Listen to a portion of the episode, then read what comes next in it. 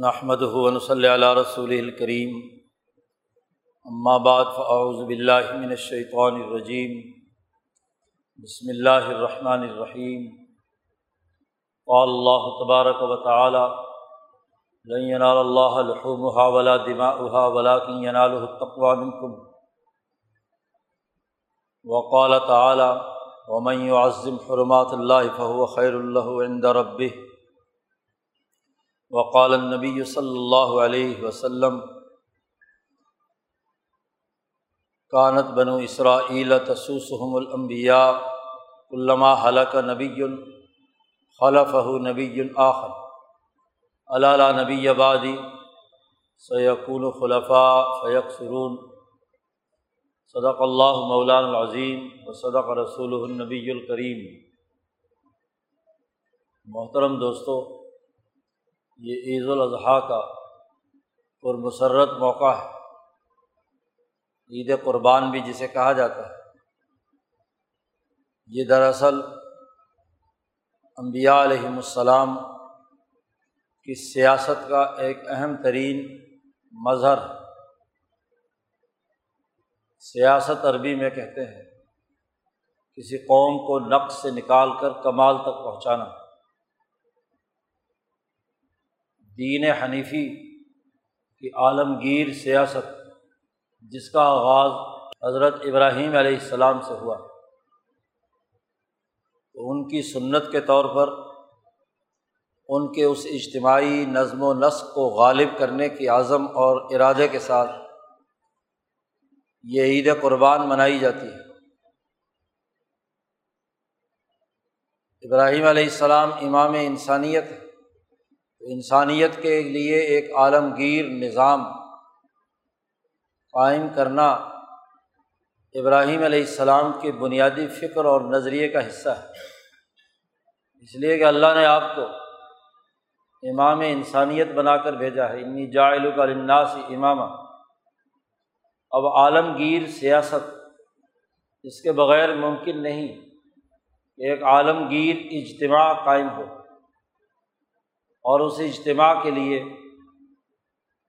وہ مقام منتخب کیا گیا، جس میں امام انسانیت حضرت ابراہیم علیہ السلام اور ان کے صاحبزاد حضرت اسماعیل علیہ السلام نے صدق دل سے صرف اور صرف انسانیت کے لیے کام کرنے، انسانیت کی بحالی کے لیے جد وجہد اور کوشش کرنے کا عزم کیا تھا۔ یہ ابراہیم علیہ السلام اور اسماعیل علیہ السلام کے عزم اور نیت کی برکت کہ انسانیت دنیا میں بحال ہوئی۔ ورنہ انسانیت اس سے پہلے ایسی مشق ہو جاتی تھی کہ ہر کچھ عرصے کے بعد انسانوں کی ایک بہت بڑی تعداد کو عذاب الہی سے دو چار ہونا پڑتا تھا۔ ایک بہت بڑی انسان نما حیوانیت جو نو علیہ السلام کے زمانے میں تھی یعنی مسق شدہ انسانیت، اس کو اللہ پاک نے طوفان نو میں غرق کیا۔ صرف اسی پچاسی آدمی باقی رہ گئے۔ اور پھر اس کے بعد قوم عاد اور قوم سمود دونوں کی اکثریت تباہ و برباد۔ چند مخصوص انسان خود امبیا علیہم السلام، حضرت نو علیہ السلام، صالح علیہ السلام ہاں جی، حود علیہ السلام، یہ اور ان کی مختصر سی ایک جماعت، وہ تو اصل انسانیت پر برقرار رہی، لیکن باقی اکثریت حیوانیت اور درندگی کے مرحلے پر پہنچ گئی۔ تو قرۂۂ عرض پر انسانیت کو بہت بڑے خطرات لاحق تھے۔ اگر یہی سلسلہ جاری رہتا تو ہر کچھ عرصے کے بعد اکثر انسانیت کو دنیا سے عذاب الہی کے ذریعے سے رخصت ہونا پڑتا اور اصل انسانیت صرف چند افراد تک محدود رہتی لیکن ابراہیم علیہ السلام وہ الاظم نبی ہیں کہ جنہوں نے انسانیت کی حفاظت، انسانیت کی بقا، انسانیت کی ترقی کے لیے وہ جد وجہد اور کوشش کی کہ ان کے بعد کبھی اکثریتی انسانی آبادی تباہ و برباد نہیں کی ایسا عذاب نہیں آیا کہ جس سے انسانوں کی کسی خطے پر بسنے والی اکثریت حیوانیت کے درجے پہ گر گئی ہو اور اسے اللہ تبارک و تعالیٰ نیست و نابود کرنے کے لیے غضب الہی اس پر نازل کرے، ایسا نہیں ہوا۔ یہ ضرور ہوا اس کے بعد کہ ایک اقلیت مختصر سی جماعت جو درندگی کی حالت پر پہنچی، اس کا خاتمہ کیا گیا۔ اور وہ بھی ایسی جد وجہد اور کوشش کے ذریعے سے کہ جس میں ان کی جو بنیادی جو خرابی ہے وہ دور ہو جائے اور باقی انسانیت کو ان کے شر سے بچا لیا جائے۔ چنانچہ ہم دیکھتے ہیں کہ ابراہیم علیہ السلام کی اس عظیم جد وجہد کے نتیجے میں مصر کا ایک مختصر سا طبقہ جس کے خلاف یوسف علیہ السلام نے جد وجہد کی اور وہ جو انتہائی ظلم و ستم کا بازار گرم کیے ہوئے تھے، انہیں راستے سے ہٹایا گیا۔ باقی پوری مصری سوسائٹی کو بچا لیا گیا۔ موسا علیہ السلام کی جد وجہد کے نتیجے میں فرعون اور اس کے ساتھ جو اس کا حکمران طبقہ تھا، اس کو راستے سے ہٹایا گیا، غرق کیا گیا۔ اصل انسانیت پھر باقی رکھی گئی۔ داود علیہ السلام، سلیمان علیہ السلام، شعیب علیہ السلام ان تمام انبیاء علیہ السلام کی جد وجہد جو ابراہیم علیہ السلام کے بعد آئے ہیں، ان میں صورت حال یہی رہی کہ ایک مختصر سی اقلیت جو انسانی جسم میں کینسر کی صورت اختیار کر جاتی تھی، اس کا تو خاتمہ کیا گیا۔ باقی وجود انسانیت ان کی اکثریت محفوظ رکھی گئی۔ یہ وہ عظیم الشان جد وجہد ہے۔ جسے حضرت ابراہیم علیہ السلام اور اسماعیل علیہ السلام نے سر انجام دیا۔ اس کے لیے یہ ضروری تھا کہ ابراہیم علیہ السلام کو آزمائشوں کے مختلف مراحل سے گزارا جائے۔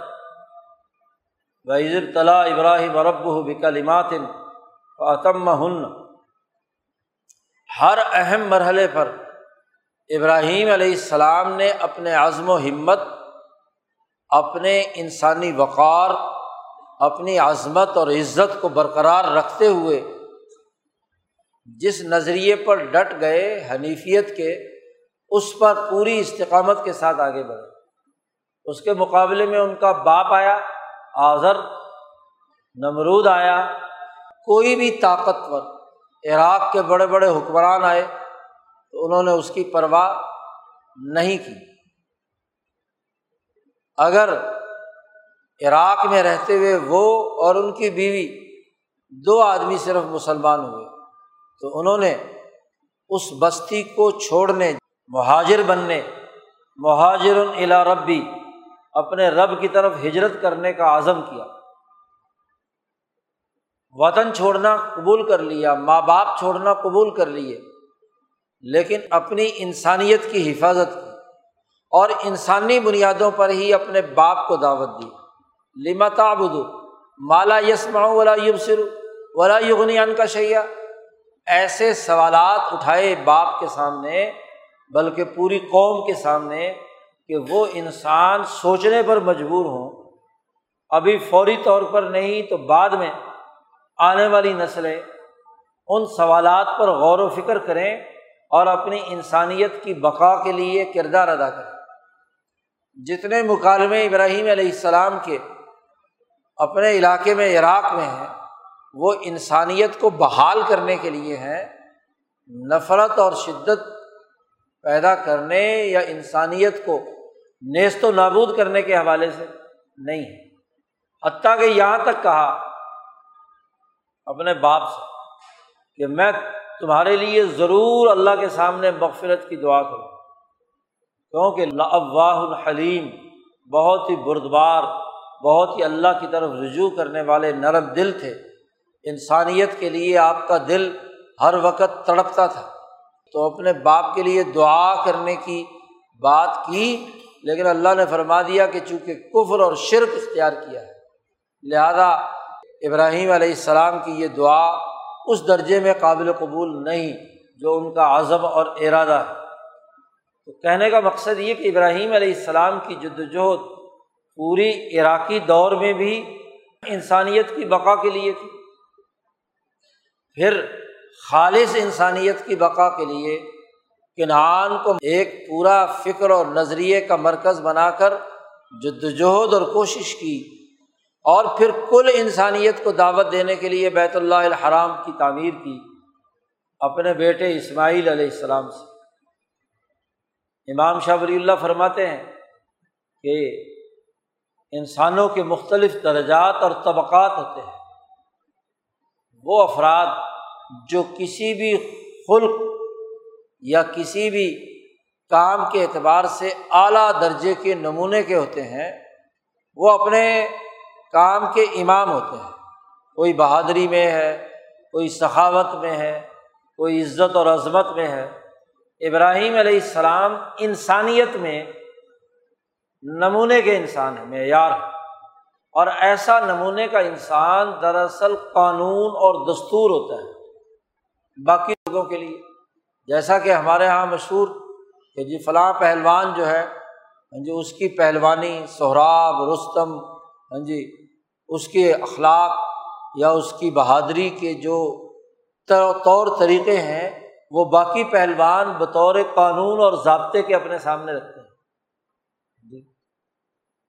اسی طرح نوشیرواں عادل مشہور ہے مثلاً، تو عدل میں اس نے جو طور طریقہ جاری کیا تو وہ لوگوں کے لیے نمونہ ہے کہ لوگ اس کو کیا ہے عدل کا پیمانہ قرار دیتے ہیں کہ وہ عدل کا قانون اور ضابطہ ہے۔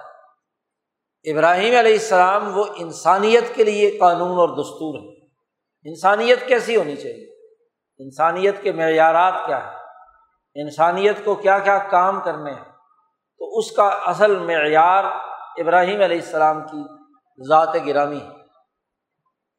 اور یہ اصول اور ضابطہ ہے کہ جو اعلیٰ درجے کی صلاحیت کسی خاندان میں پیدا ہو جاتی ہے، تو اس کی اولاد میں بھی اس کا اثر موجود ہوتا ہے۔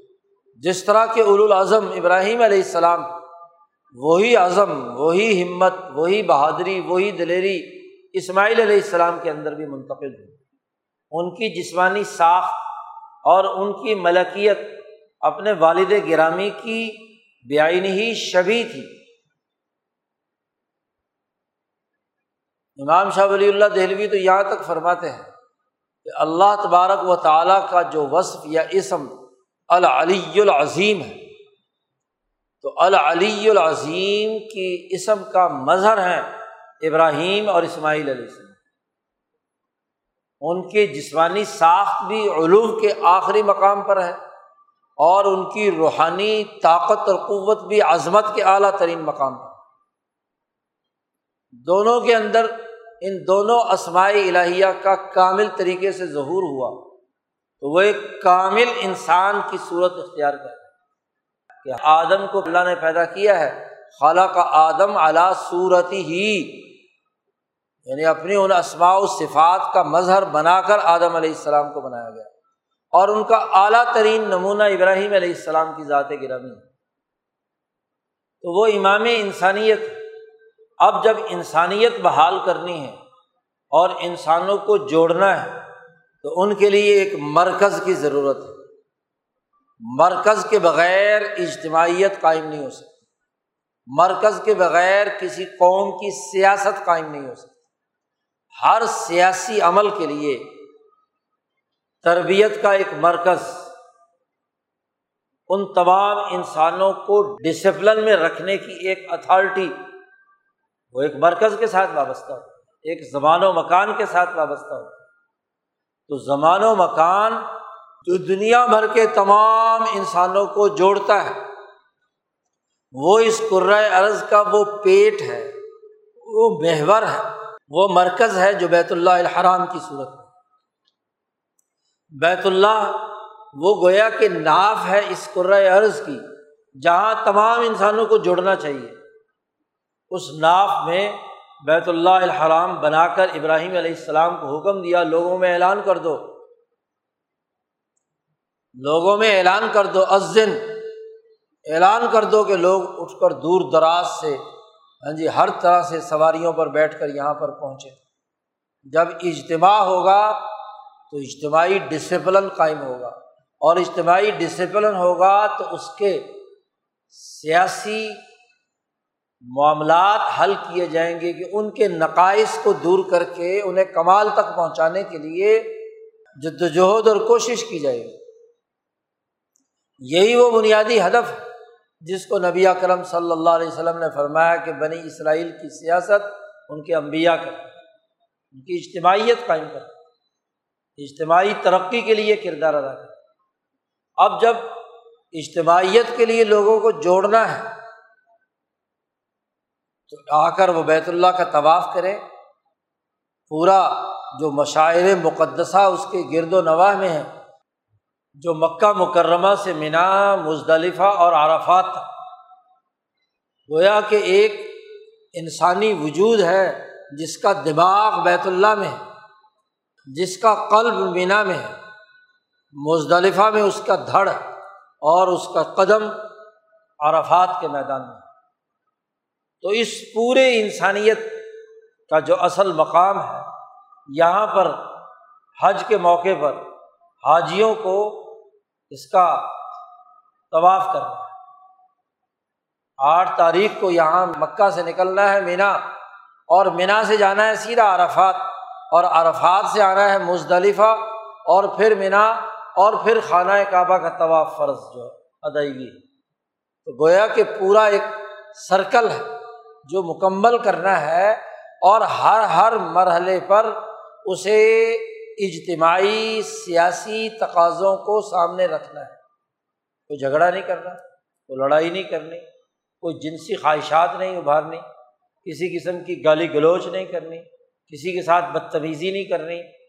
لاکھوں کا اجتماع ہے، لیکن لڑائی بڑھائی نہیں۔ ہے امن، تو امن کی تربیت کا مرکز بنا دیا گیا۔ اسے اب ان پرامن لوگوں کے لیے، اس اجتماع کے لیے غذا کی ضرورت ہے تو قربانی کا حکم۔ ہے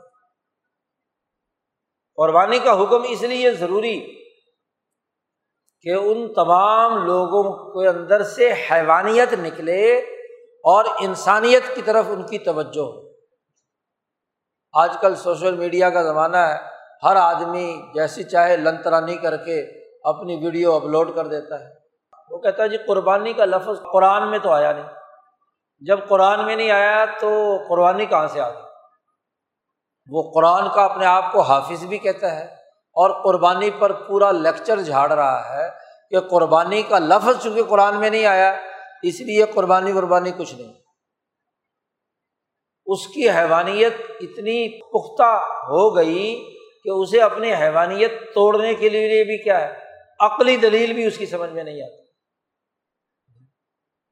حالانکہ یہ لفظ بھی کیا ہے؟ حابیل اور قابیل کے قصے میں استعمال ہوا ہے۔ اس حافظ کو یہ بھی کیا ہے؟ نہیں معلوم۔ اور اللہ کا قرب، تقرب بارگاہ الہی، بار بار قرآن حکیم اور احادیث کے اندر استعمال کیا گیا اب یہ ہمکانہ دلیل ہے کہ جی چونکہ مشرق لوگ جو ہے وہ ہاں جی بتوں کے نام پر قربانی کرتے تھے تو یہ قربانی کرنا تو مشرقوں کا طریقہ ہے۔ اسلام میں شرک کہاں آ گیا؟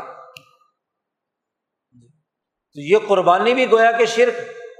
تو ہم نے اللہ کو نوزب اللہ اس کے بقول ایسے سمجھ لیا کہ جیسے پتھر کے سامنے قربانی دینے سے، کسی کو بھیڑ چڑھانے سے، کسی جانور کو ذبح کرنے سے بت راضی ہوتا تھا تو اللہ میاں بھی اسی سے راضی ہوتا۔ ہے اللہ کو ضرورت نہیں ہے، یاد رکھو۔ اللہ کو ضرورت نہیں، تمہیں ضرورت ہے۔ تمہارے اندر جو حیوانیت قرآن حفظ کرنے کے باوجود جو تمہارے اندر حیوانیت داخل ہے، اس حیوانیت پر چھری پھیرنے کے لیے۔ اصل تو تمہیں خود قربان ہونا تھا۔ انسانیت کے اعلیٰ مقاصد کے لیے۔ تو اپنی محنت اور مشقت سے کمائے ہوئے مال سے جانور خرید کر اپنے اس مال کو ذبح کر کے اپنے اندر جو موجود حیوانیت ہے، اس کے اوپر چھری پھیرنی تھی۔ اپنے دل میں بھڑکتی ہوئی حیوانی آگ کو بجھانا تھا، قربانی کر کے۔ اس لیے قربانی لازم اس کے بغیر حیوانیت نہیں ٹوٹتی۔ یہی وہ فتنہ ہے کہ جی بس پیسے دے دو، غریبوں کو۔ قربانی ذبح کرنے کی کیا ضرورت وہ پیسے جو قربانی کے ہیں وہ لوگوں کو دے دو۔ یہ انتہائی فتنہ ہے۔ پیسے دینا پورے سال میں جب مرضی دو۔ وہ تو تم پر واجب ہے تو زکوٰۃ دینا فرض ہے۔ وہ تو اپنی جگہ پر ہے۔ صدقہ و خیرات وہ بلاؤں کو ٹالتا ہے، اس کا الگ سے عمل ہے۔ لیکن یہ جانور ذبح کرنا ان تین ایام میں یہ اس لیے ہے کہ تم اپنی انسانیت کو بحال کرو اور انسانیت کی سیاست کرو۔ آج سب سے بڑا المیہ یہ ہے کہ سیاست بھی کی جاتی ہے تو حیوانیت کی۔ جانور جیسے ایک دوسرے سے لڑتے اور بھڑتے ہیں۔ جانور جیسے طاقت کا استعمال کرتے ہیں۔ وحشیانہ انداز میں دوسرے جانوروں کو چیرتے، پھاڑتے اور جنگل کی حکمرانی قائم کرتے ہیں۔ یہ جو حیوانیت اور درندگی تمہارے دلوں کے اندر داخل ہے، جس کی وجہ سے پوری دنیا عذاب میں مبتلا ہے بد امنی کی حالت میں ہے، خوف کی حالت میں ہے۔ پیسے تو تم اپنی ذات پر، اپنی بیوی پر، اپنے بچوں پر، اپنے رشتے داروں پر، پتہ نہیں کس کس پر خرچ کرتے ہو۔ کیوں نہیں تمہاری درندگی نکل رہی؟ کیوں نہیں تمہاری حیوانیت نکل رہی؟ اس کی وجہ یہ ہے کہ تم جانور ذبح نہیں کرتے۔ اور اگر جانور ذبح کرتے بھی ہو تو نمود و نمائش کے ریا کاری کے دکھاوے کے لیے، اور حرام مال سے کرتے رشوت کے پیسے لے لیے ہاں جی اپنے ماتحتوں کو حکم دیا بھی اتنے بکرے حاضر کر دو، اتنے جناب والا قربانیاں دے دو۔ اب وہ حرام کے مال سے قربانی کر رہے ہیں، صاحب بہادر، تو حیوانیت کیا نکلے گی؟ یہ تو حیوانیت کی مزید پختگی کی علامت ہے۔ کہ آپ نے حرام کے پیسے سے جانور ذبح کیا ہے صرف ریا کاری کے لیے، دکھاوے کے لیے۔ خالص محنت و مشقت کا مال جو آپ نے خود کمایا ہے، آپ کے خون پسینے کی کمائی ہے۔ کیوں؟ کہ ذبح میں خون نکالنا اور بہانا ہے، اور یہ خون خرچ ہو رز کے حلال کے کمانے میں۔ تو وہ بھی آپ کا خون ہے۔ آپ کا مال جو اس طریقے سے کمایا جائے، وہ بھی تو آپ کا خون ہے۔ اس سے آپ نے ایک جانور خریدا اور وہ جانور آپ نے اللہ کے راستے میں، اللہ کے نام پر ذبح کیا۔ اس عزم اور ارادے سے کہ میں اپنی حیوانیت کو ذبح کر رہا ہوں۔ میں اپنی انسانیت کو بحال کرنا چاہتا ہوں۔ اپنی روح کو طاقتور بنانا چاہتا ہوں۔ اپنی ملکیت کو مضبوط بنانا چاہتا ہوں۔ میں ایک سچا انسان بننا چاہتا ہوں جو پر امن، پر انصاف کے لیے کردار ادا کرنے والا، انسانیت کی خدمت کرنے والا فرد بننا چاہتا ہوں۔ آج یہی وہ کمی ہے کہ جو ہمارے اندر حیوانیت اور درندگی چھائی ہوئی ہے۔ ہر جگہ پر لوٹ مار، قتل و غارت گری اور سیاست کے نام عجیب تماشا تو یہ ہے۔ سیاست تو امبیا علیہ السلام کا کام تھا۔ سیاست کے لفظ کا معنی ہی تو بنیادی طور پر امن، انصاف، عدل، معاشی خوشحالی، دوسروں کی خدمت، ذاتی خوشحالی نہیں۔ سیاست خدمت ہے انسانیت کی۔ وہ خدمت کا جذبہ اسی لیے نکل گیا کہ وہ سیاست جانوروں کی ہو گئی۔ جانور بھی ایک سیاست کرتے لوٹ مار کی، قتل و غارت گری کی، ایک دوسرے کو ساتھ سینگ پھنسانے کی، لڑائی بھڑائی کی، اور ایک سیاست عدل کی ہوتی ہے۔ تو امبیا علیہ السلام یہ عدل کی سیاست قائم کرنے کے لیے آئے اور قربانی کا بنیادی ہدف دراصل اسی حیوانیت کو ذبح کر کے اصل انسانیت بحال کرنا اور انسانی سیاست کا کام کرنا۔ شاہ ولی اللہ صاحب نے فرمایا موسا علیہ السلام کے بارے میں کہ سا سا سیاستاً حسنتاً، انہوں نے بنی اسرائیل کی بہت عمدہ سیاست کی۔ انہوں نے تو صرف بنی اسرائیل کی کی۔ وہ محمد مصطفیٰ صلی اللہ علیہ وسلم، جنہوں نے انسانیت کی ساسا سیاست حسنتاً لناس انسانیت کے نفے کی سیاست۔ انہوں تو مبوس ہی بنی اسرائیل کی طرف ہوئے تھے، تو بنی اسرائیل کی سیاست کی تھی۔ اور رسول اللہ صلی اللہ علیہ وسلم انسانیت کی طرف مبوس ہوئے۔ تو آپ نے انسانیت کی سیاست کی۔ اور اس عالمگیر سیاست کا تقاضا یہ ہے کہ دنیا بھر میں مسلمان اس دن میں اپنی حیوانیت پر چھری پھیر کر اپنی انسانیت کی بحالی کے لیے کردار ادا کریں۔ پورا ایک سال جو حیوانی خواہشات اور لذتیں پورا کرتے رہے اور اونچ نیچ ہوتی رہی حیوانیت کا دھواں بڑھتے بڑھتے نفس کو کالا کیے ہوئے تھا۔ اس دن اپنی حیوانیت کو ذبح کر کے اس نور الہی کے ساتھ ربط پیدا کیا جائے۔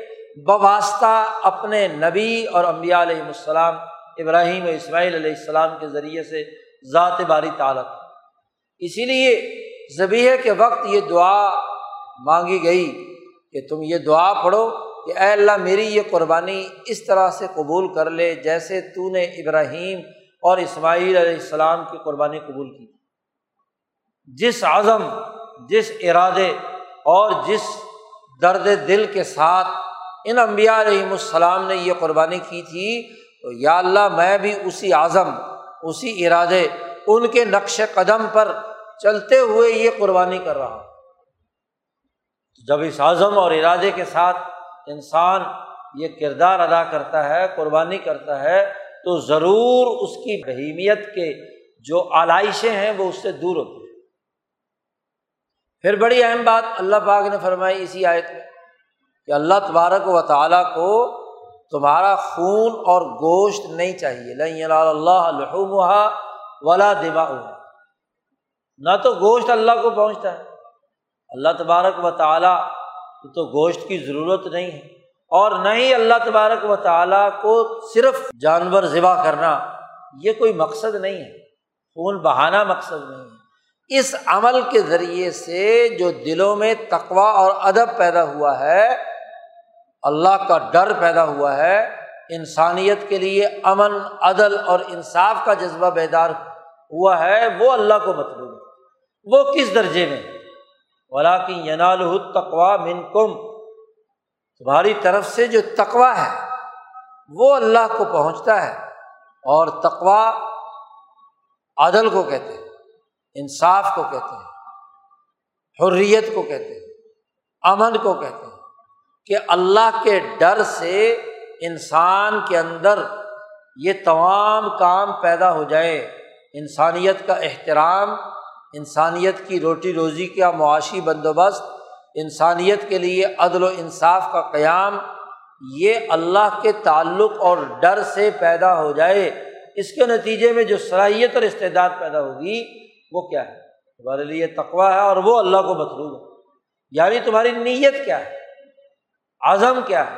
اس لیے فرمایا انم اعمال و بنیات اعمال کا دار و مدار تو نیتوں پر ہے۔ نیت انسانیت کی ترقی کی ہے تو پھر ٹھیک ہے۔ اور اگر گوشت کھانے کی ہے، تو وہ تو محض گوشت کھانا ہے۔ وہ نسخ نہیں ہے، وہ قربانی نہیں ہے۔ اس لیے عید الاضحیٰ کے دن نماز سے پہلے شہر جہاں نماز ہوتی ہے، اس سے پہلے قربانی نہیں کی جا سکتی۔ رسول اللہ صلی اللہ علیہ وسلم نے جب عید الاضحیٰ کی نماز پڑھائی اور اس میں یہ مسئلہ بیان کیا کہ عید کی نماز کے بعد قربانی کی جائے گی۔ ایک صاحب کھڑے ہو گئے۔ انہوں نے کہا، یا رسول اللہ، میں تو صبح چلا بکرا ذبح کر کے کھا پی کے وہاں سے آیا ہوں۔ حضور صلی اللہ علیہ وسلم نے فرمایا، تم نے گوشت کھایا ہے، قربانی نہیں ہوئی۔ قربانی کرنی پڑے گی۔ تو آپ صلی اللہ علیہ وسلم نے اس سے دوبارہ قربانی کروائی۔ گو اس کے لیے ایک جزا اس نے بتایا کہ میرے گھر میں وہ وہ قربان کرو۔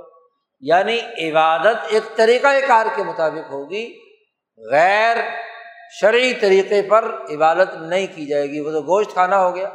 اور نماز کے بعد بھی اگر کوئی آدمی اس لیے ذبح کرتا ہے کہ گوشت کھانا ہے، اپنا فریج بھرنا ہے ہاں جی اپنے کھانے پینے کا بندوبست کرنا ہے، تو گویا کہ نیت میں تو فساد پیدا ہوگا۔ نیت تو یہی ہو کہ صرف اور صرف اللہ کی رضا کے لیے یہ جانور پر چھری پھیر رہے ہم اس کے علاوہ اور کچھ نہیں۔ باقی اللہ نے اس کی بنیاد پر ضیافت کر دی۔ تو وہ کھانا تو اللہ کا انعام ہے کہ آدمی اسے کھائے۔ آج کل ایک اور بڑا فطرہ ہے۔ ہاں جی کہ گوشت کے وزن پر کیا ہے؟ کہتے ہیں جی اتنے اتنے پیسوں کا، اتنے من گوشت۔ تو وہ گوشت کے بنیاد پر چیزوں کو خریدا جاتا ہے۔ وہاں بھی شرعی لحاظ نہیں رکھا جاتا۔ اب وزن زندہ کو سامنے ہاں جی تولنے کے لیے کھڑا کر دیتے ہیں، جس کا سانس بھی جاری ساری ہے، کوئی اس کا وزن کا صحیح اندازہ نہیں ہو سکتا۔ اب وہاں بھی گوشت کی بنیاد پر سودا ہوتا ہے۔ جانور کی بنیاد پر نہیں۔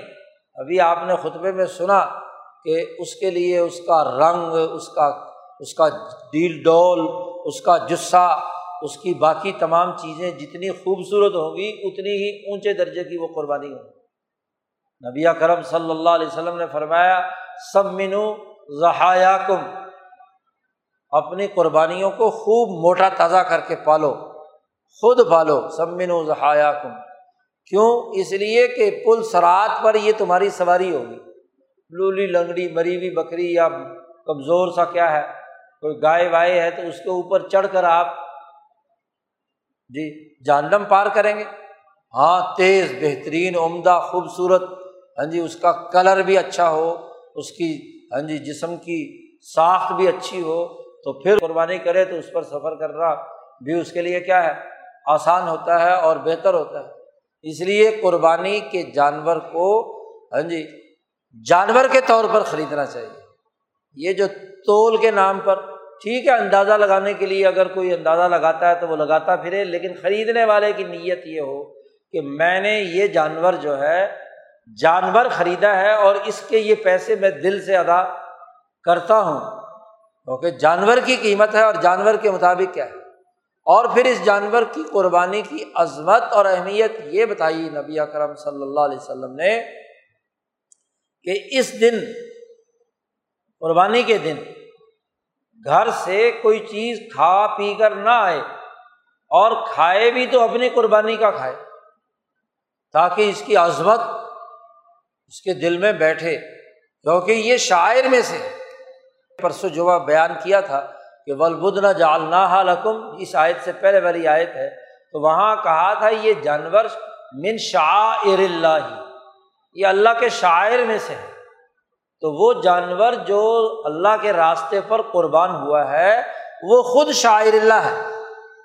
اس کا گوشت متبرک برکت والا ہے ہاں جی اس کے عظمت ہے، اس کی اہمیت ہے، اس کو دیکھ کر اللہ یاد آنا چاہیے۔ اس لیے قربانی کے گوشت کی بڑی اہمیت اور عظمت رہی ہے اولیاء اللہ کے۔ اور جانور کی بھی اسی طرح اہمیت رہی ہے۔ حضرت شیخ الہند مولانا محمود حسن رحمۃ اللہ علیہ کا معمول تھا کہ قربانی سے کافی پہلے بکرا خرید لیتے تھے اور پھر خود چارہ اسے کھلاتے تھے دانا دن کا کھلاتے تھے، اس کو نہلاتے تھے، دھلاتے تھے، اپنے ساتھ مانوس کر لیتے تھے، اس کے ساتھ دلی لگاؤ پیدا کر لیتے تھے۔ گویا کہ دل میں اس کی محبت اور وہ بھی آپ کے ساتھ ہاں جی پیار اور محبت کرتا ہے جانور کو جب آپ ہاتھ پھیرے اس کو ساتھ اپنے اٹیچ رکھیں تو وہ بھی قربانی کے دن تک اتنی دلی محبت ہو جاتی تھی کہ جب بکرے پر چھری پھرتی تھی تو گویا کہ اپنے دل پر چھری پھر تو یہ بزرگوں کا معمول رہا تاکہ وہ جو حیوانیت یا جانور پر چھری پھیری جا رہی ہے، اب تو کیا نام ہے، یہ معاملہ ہی نہیں رہا۔ تو وہ باقاعدہ پالنا، پوسنا، رکھنا اور پھر اس کا گوشت اس کو بطور تبرک کے ساتھ رکھتے تھے۔ شاخ الحدیث مولانا ذکریہ رحمۃ اللہ علیہ کے ہاں تو کئی کئی سالوں کا گوشت محفوظ کرتے تھے۔ جی بطور تبرک کے۔ باقی گوشت پکایا، اس میں ایک بوٹی قربانی والی ڈال دی۔ تاکہ باقی گوشت بھی، کہ جس جانور نے اپنے آپ کو اللہ کے نام پر قربان کیا، تو اس قربانی کے دن کی جو عظمت ہے اور وہ اللہ کے نام پر جو ذبح ہوا ہے، اس کے وجود کے اندر جو نور سرایت کر گیا ہے، وہ نور جو ہے، وہ باقی گوشت کو بھی کیا نورانی بنا اس زمانے میں تو یہ فریج وریج نہیں ہوتے تھے۔ گوشت ہاں جی کاٹ کر اس کی لڑیاں کاٹ کر دھوپ میں، تیز دھوپ کے اندر سکھایا جاتا تھا۔ تو خشک گوشت، اسے خشک کر کے رکھ لیتے تھے۔ پھر ہاں جی حضرت فرمایا کرتے تھے کہ شیخ کے یہاں اگر قربانی کے بعد کوئی مہمان خاص آتا تو اس کے سامنے رکھتے کہ حضرت یہ اس سال کی قربانی کا ہے، یہ اس سے پچھلے سال کی قربانی کا ہے، یہ اس سے پچھلے سال کی قربانی کا ہے۔ چار چار، پانچ پانچ سال کی قربانی کے گوشت کا چھوٹے چھوٹے پیس جو ہے وہ برکت کے طور پر رکھے جاتے تھے۔ اور وہ ایک ہنڈیا میں ڈال دیا اور باقی ساری ہنڈیا بھی کیا ہے، اس گوشت کی وجہ سے نورانی ہوگی تو یہ وہ قربانی کی عظمت ہے جو دلوں کے اندر نورانیت پیدا کرتی ہے۔ ہم نے اسے ایک رسم قرار دے دیا کہ بس اس دن ایک جانور ذبح کرنا ہے اور نمود و نمائش ہے یا لوگ پوچھیں گے جی آپ نے قربانی نہیں کی۔ اس لیے قربانی کرنی ہے۔ اور یاد رکھیے، جس پر واجب ہے، اسے تو ہر حال میں کرنا ہے۔ ایک اور بڑا فتنہ ہے۔ واجب عام طور پر عورتوں پر ہوتا ہے۔ اور قربانی جو ہے وہ مرد صاحب کر رہے ہوتے ہیں، جن پر واجب ہی نہیں ہوتی۔ زیورات آج کل عورتیں سنبھال سنبھال کر رکھتی ہیں۔ اور ساڑھے سات تولے سے زیادہ سونا ہاں جی وہ رکھتی ہیں اور وہ بھی رکھا ہوا ہوتا ہے کہیں لا کر شا کر میں۔ اب اس پر قربانی واجب ہے، تو وہ تو کرتی نہیں۔ اور شوہر پر واجب نہیں ہے، وہ جو کچھ کماتا ہے، بیچارہ خرچ کر لیتا ہے، تو وہ اس کے نام پر قربانی ہوتی ہے۔ یا ایک اور ایک اور حرکت بھی شروع ہو گئی۔ کہ جناب، ایک گھر کی طرف سے ایک ہی قربانی کافی ہے۔ ان میں سے جس پر واجب ہے، اس نے تو نیت نہیں کی۔ پورے گھر والوں کی طرف سے ایک ہی قربانی، اور اس کے لیے ایک حدیث کا سہارا لیا جاتا ہے۔ وہ حدیث تمام آئمہ اور فقہا کے سامنے تھی۔ کسی امام نے یہ قول اختیار، ایک صحابی نے اس کی بنیاد پر اگر کوئی عمل کیا ہے تو وہ ان کا فہم ہے۔ باقی جو ایک لاکھ چوبیس ہزار صحابہ میں سے ایک صحابی کی بات تو تمہارے لیے حجت ہو گئی اور باقی جو باقی صحابہ کا تعامل ہے۔ ہاں جی۔ ایک لاکھ کم و بیش صحابہ کا تعامل ہے تعبین کا تعامل ہے فقہ کا تعامل ہے۔ بھائی، جس پر قربانی واجب ہے، اسے تو ہر حال میں کرنی ہے۔ ہاں باقی خاندان والے نے اگر مل کر کوئی نفلی کرنی ہے تو ٹھیک ہے، وہ کرے۔ لیکن اس قربانی کے اندر تمام کو شریک کرنا یہ درست نہیں۔ ہے واجب جس پر ہے اسے پہلے کرنا ہے۔ باقی لوگ نفلی طور پر کرنا چاہتے ہیں، خاندان کی طرف سے کرو، کسی کی طرف سے اشارے ثواب ہو سکتا ہے۔ جی۔ لیکن یہ کہ ایک قربانی گھر کی طرف سے کر دی، سب کی طرف سے کفایت کر گئی، یہ طریقۂ کار غلط ہے۔ جس پر واجب ہے، اس کا واجب ادا نہیں ہوا۔ اور باقی لوگ ویسے ہی اس کے اندر کیا ہے؟ جن پر واجب نہیں ہے، ان کو کیا شامل کر لیا گیا اس کے اندر۔ تو مسائل قربانی سے متعلق مسائل جو ہے وہ معلومات کرنی چاہیے۔ یہ آج کل فتنے کا دور ہے، ایک آدمی کے سامنے ایک حدیث گزری، کوئی ایسے ہی اپنی طرف سے کیا ہے، قربانی کے نام پر کوئی لیکچر دے رہا ہے اور اس کی بنیاد پر اپنا دماغ خراب کر لینا، یہ درست بات نہیں ہے۔ جو شرعی مسائل فقہ نے پچھلے چودہ سو سال سے خوب غور و فکر اور تمام احادیث اور آیات کو سامنے رکھ کر بیان کیے ہیں، وہی حتمی اور تحقیقی اور شرعی ہیں۔ ہاں جی۔ اس کو یہ کہہ دینا کہ جی یہ تو فلاں مفتی نے اپنی طرح سے مسئلہ بیان کر دیا کسی کے مفتی کے اپنے گھر کی بات نہیں ہوتی۔ ان مسائل شرعیہ میں مفتی بھی پابند ہے۔ ان تمام فقہا کی اتباع کرنے کا وہ جس فقہ کی پابندی اختیار کیے ہوئے یہ ٹھیک ہے کسی کو امام شافی سے تعلق ہے تو ان کی فقہ پر عمل کرے لیکن ساری فقہ اسی پر عمل کرے۔ یہ نہیں کہ میٹھی میٹھی بات وہاں سے لے لی، کوئی اور میٹھی میٹھی بات امام ابو حنیفہ سے لے لی، کوئی اور دوسرے سے لے لی۔ تو یہ تو خواہش نفس ہوئی، نہ کہ اپنے نفس کو کسی ڈسپلن میں لانا۔ ڈسپلن میں لانے کے لیے یہ ضروری ہے کہ یہاں بر عظیم پاک و ہند میں لوگ امام ابو حنیفہ کو ماننے والے ہیں۔ تو امام ابو حنیفہ کی فقہ کے مطابق مسائل شرعیہ معلوم کر کے اس کے مطابق عمل درآمد ہونا چاہیے۔ اس سے ہٹ کر کرنا درست نہیں ہے۔ اور خاص طور پر سرے سے قربانی کی جو مسائل ہیں، انہیں بدل دینا، قربانی کا مذاق اڑانا، قربانی کی توہین کرنا، یہ تو کسی طرح بھی درست نہیں، یہ ایمان سلب کرنے کا باعث بھی بن سکتا ہے۔ معمولی سا غلط کام جو ہے، شریعت کی توہین اور ہاں جی اس کی بے حرمتی جو ہے، انسان کے لیے بہت بڑے عذاب کا باعث بن سکتی ہے۔ لہٰذا اس دن کے ان مسائل کو یاد کر کے اس کے مطابق عمل درآمد کرنا ہے۔ پھر اس دن میں انسانوں کا اجتماع ہے، فرحت کا دن ہے، خوشی کا دن ہے، ایک دوسرے سے میل جول کا دن ہے، انسانی ہمدردی کا دن ہے۔ اور اس دن میں اللہ کی بڑائی کا اعلان کرنے کا حکم دیا گیا ہے کہ گھر سے آئیں تو بلند آباد سے تقبیر تشریق پڑھتے آئے اور یہاں سے جائیں جس دوسرے راستے سے تو پھر اللہ کے نام کی سربلندی کے بلند آواز سے کرتے جائیں، اللہ اکبر اللہ اکبر، لا الہ الا اللہ اللہ اکبر اللہ اکبر ولی اللہ الحمد۔ اور یہ گوشت انسانیت کے فائدے کے لیے، غریبوں، یتیموں، مسکینوں ضرورت مندوں میں خرچ کرنا، تو خدا پرستی اور انسان دوستی کی جو بنیادی سیاست ہے، جو امبیا علیہم السلام کا بنیادی تقاضا ہے، اسے اس دن میں سمو دیا گیا، بلکہ اگلے تین دن میں۔ یہ شاعر میں سے۔ یہاں ایک اور بھی بحث چھیڑ دیتے ہیں، چوتھا دن بھی شامل کرنے کے لیے طرح طرح کی ادھر ادھر کے دلائل دیتے ہیں، جس پر امت کا اجماع اور امت نے جس پر اتفاق کیا ہے، تمام احادیث اور تمام ہاں جی قرآن و سنت کی چیزوں کو سامنے رکھ کر وہ تین دن۔ بعض فطرہ پرور تین دن جو سب کے یہاں متفقہ ہیں، وہ چھوڑ کر چوتھے دن جا کر قربانی کرتے تو یہ انتہائی فتنہ اور فساد پیدا کرنے کا عمل ہے۔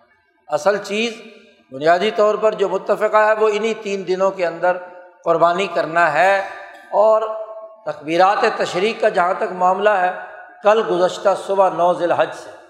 پھر یہ بھی یاد رکھ لیجیے کہ یہ نو ذی الحج آپ جس ملک میں رہتے ہیں، اس کا اعتبار ہے۔ یہ نہیں کہ مکہ مدینہ میں عرفہ جس دن تھا تو وہاں سے آپ شروع کر دیں۔ وہاں کے لوگوں کے لیے وہ ہے۔ ہمارے لیے، ہمارا یہاں جو چاند نظر آیا ہے اور اس کے مطابق جو نو ذی الحج بن رہی ہے، اس کی صبح سے تقبیرات تشریق شروع ہوں گی اور اگلے پانچ دن تک، آخری دن عصر کے وقت تک یہ تقبیرات تشریق چلتی رہیں گی۔ تو یہ جو بنیادی مسائل ان دنوں کے ہیں، انہیں یاد کر کے اس کے مطابق عمل کرنا ضروری ہے۔ اللہ تعالیٰ ہمیں اس دن کی قدر کرنے اور اس کے مطابق اپنے اعمال کو مرتب اور مہذب کرنے کی توفیق عطا فرمائے۔